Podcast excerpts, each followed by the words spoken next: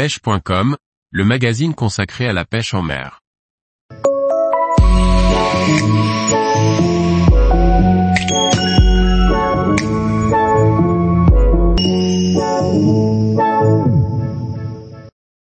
Lâcheurs de truites arc-en-ciel, vous êtes plutôt pour ou contre? Par Laurent Duclos. Comme chaque année, la plupart des AAPMA vont procéder à des lâcheurs de truites arc-en-ciel sur de nombreux cours d'eau. Un éternel débat entre certains pêcheurs quant à l'utilité et le bien fondé de tels lâcheurs. Les différentes fédérations départementales ont leur propre avis sur les déversements en période de préouverture ou durant la saison de pêche. Pour autant, une grande majorité prône de tels lâcheurs pour maintenir un grand nombre de pêcheurs. Dans certains départements, les fédérations financent ces lâcheurs répétés et les jugent d'une grande utilité.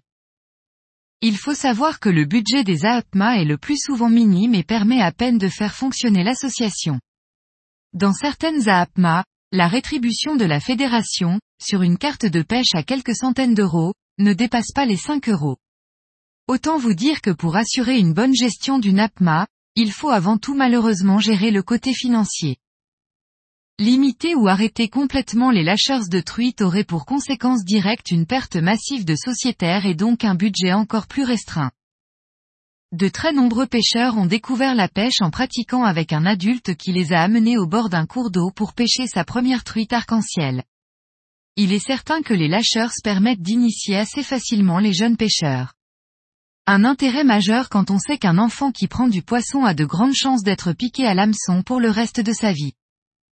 Renouvellement de génération ou changement de mentalité de plus en plus de pêcheurs, amateurs de la pêche de la truite fario sauvage, regrettent la présence de ces truites parfois qualifiées de truites de bassine, sur leur parcours. Une truite sauvage est plus difficile à attraper et sa beauté n'a d'égal aux poissons parfois déformés des piscicultures. Il est clair que le plaisir de pêcher et de leurrer une truite sauvage ne peut se comparer à la prise d'une truite déversée la veille. De plus sur certains biotopes, la présence de truites de pisciculture peut être dommageable aux populations endémiques, ce qui est une hérésie pour la protection des espèces sauvages.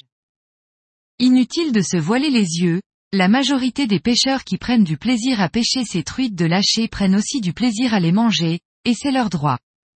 Pour autant difficile de prôner et de faire évoluer la pratique du no-kill sur ces poissons qui de toute façon n'ont que très peu, voire même pas du tout, de chances de survivre à moyen terme. Il reste difficile de trancher un tel débat si l'on veut contenter tous les pêcheurs qui pratiquent la pêche en eau douce. Les enjeux politiques et économiques sont importants et prennent souvent le dessus.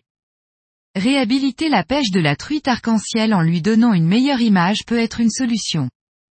Ainsi, il est possible de créer des parcours jeunes, réservés uniquement aux jeunes pêcheurs donc, sur lesquels de tels lâcheurs seront lieu. Un bon moyen d'initier les enfants à la pratique de la pêche. Le développement des compétitions de pêche de la truite en aréa fait aussi partie de l'amélioration de l'image de la pêche des truites de pisciculture. Des pêcheurs de renom prennent un malin plaisir à leurrer ces truites dans un esprit de compétition conviviale. Tous les jours, retrouvez l'actualité sur le site pêche.com. Et n'oubliez pas de laisser 5 étoiles sur votre plateforme de podcast.